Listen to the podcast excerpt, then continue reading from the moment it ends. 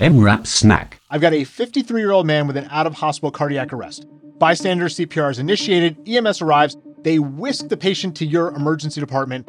He's shocked once for VF en route and has return of spontaneous circulation, but no return of neurologic function.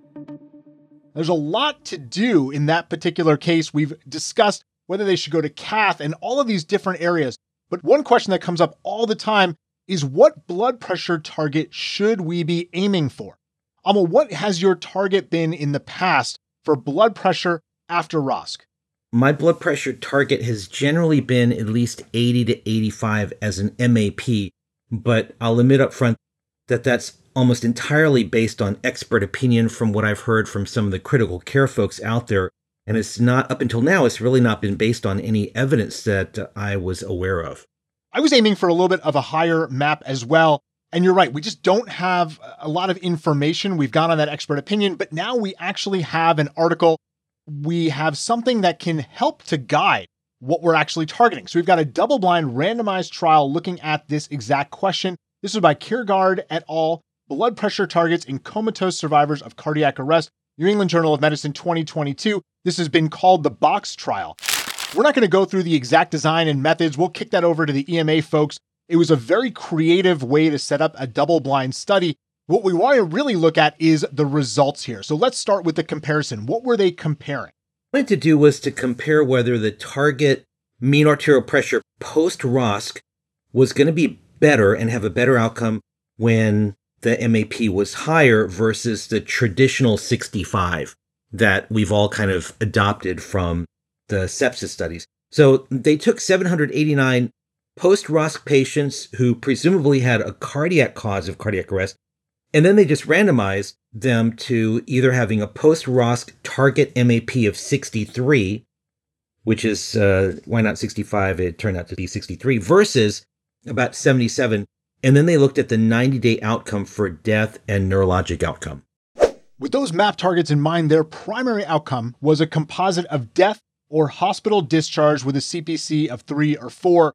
And while we don't love composite outcomes, really, in truth, what they're looking at is alive with a good neuro outcome or a poor neuro outcome or death. And I think that's an okay composite outcome, really, for them to be looking at. So, what was the bottom line when looking at that higher map versus the lower map? The bottom line outcome is that there is no difference. And in terms of the actual numbers, primary outcome in the high map group, 34%, primary outcome in the low map group, 32%. So map of 63 versus about 77 post ROSC, no difference in the study.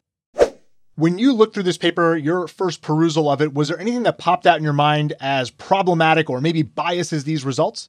Yeah, you know, it was a little bit unusual that the median time from cardiac arrest to randomization was 146 minutes, uh, two and a half hours, which kind of made me wonder why did it take so long for them to get randomized? So I think that's a bit of a problem because look, the fact is, if you're waiting that long before you're starting to target some type of pressure, you know, those patients are all going to have a bad outcome no matter what.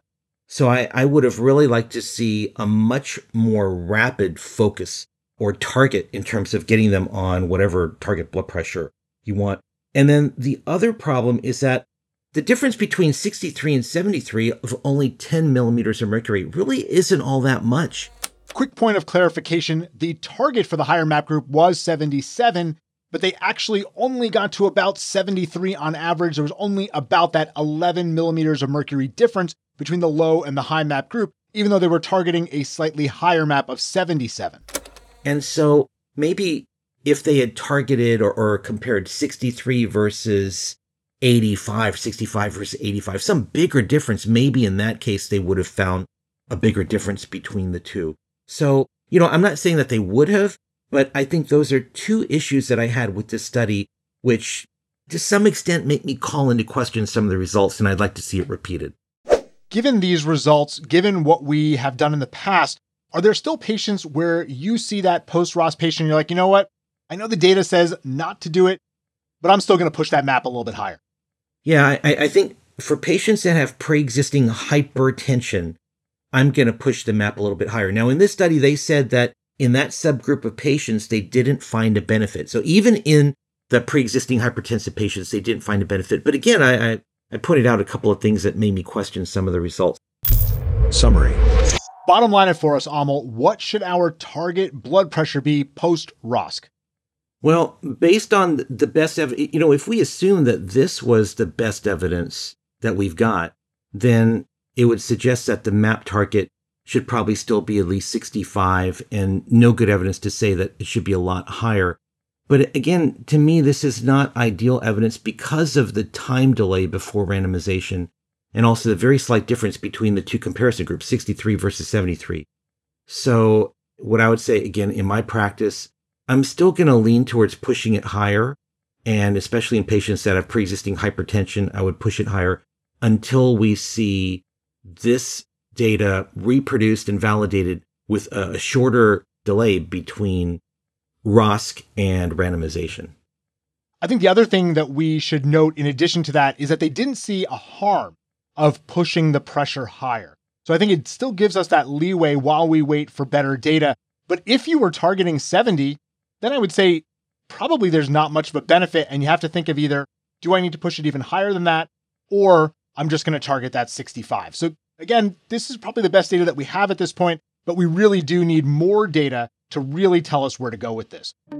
Amal, thanks for doing this update. I think this is a big article. It was in the New England Journal of Medicine. I know lots of people are talking about it, so it's good to have your expert take on it. And we'll see what comes out in the future. Hopefully, this group will be doing more work to give us more answers on exactly what the ideal target blood pressure is in this group. Sounds great, Swami. Thanks.